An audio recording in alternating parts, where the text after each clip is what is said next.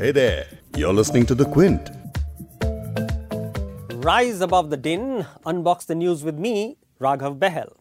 I had uh, greeted Finance Minister Nirmala Sitharaman's announcement on sovereign bonds with these words of joy, and this was a day after her maiden budget.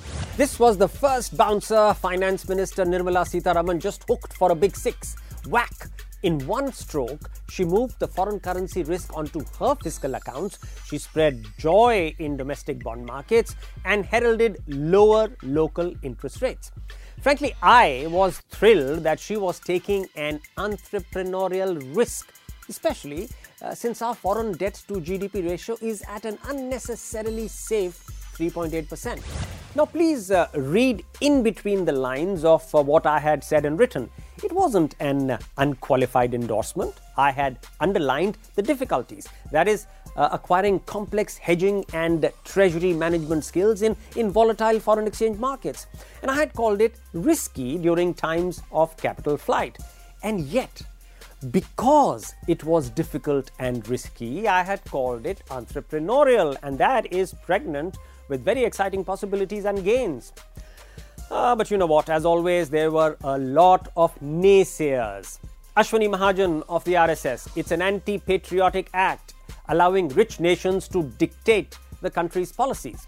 Yashwant Sinha, ex-B J P finance minister, it's a fraught enterprise in the current climate of a global trade war. Raghuram Rajan, ex-R B I governor, faddish investors buying when India's hot and dumping us when not. C. Rangarajan, ex-R B I governor, it's risky.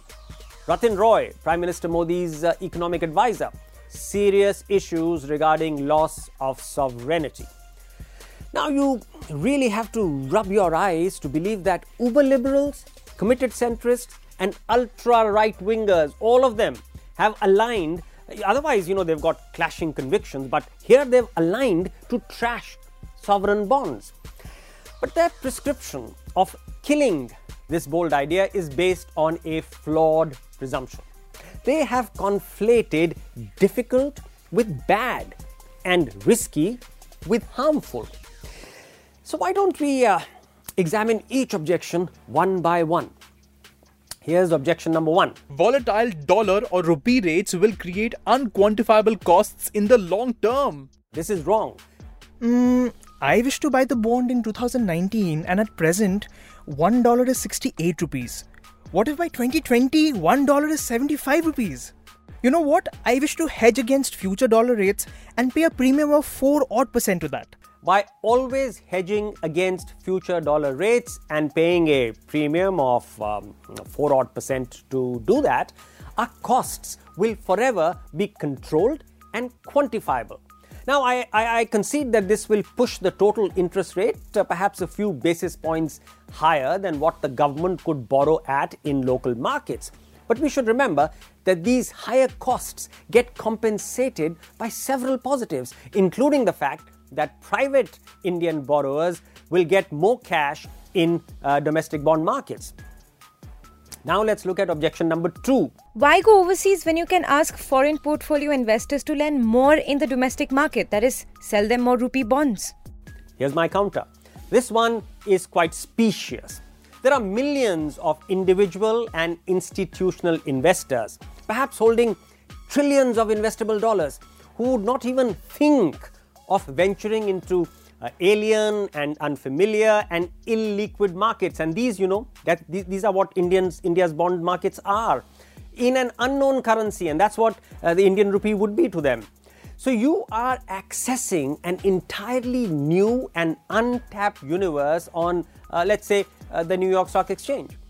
To equate them with a handful of authorized F P Is who can invest in India is, you know, is in a sense to believe that chalk is as delicious as cheese. Now here uh, is uh, objection number three. India could stare at an international default in frightful, flightful times. Come on. India gets an annuity of nearly seventy billion, that's billion with a B, from its hard-working sons and daughters living overseas who willingly repatriate to their loved ones left behind.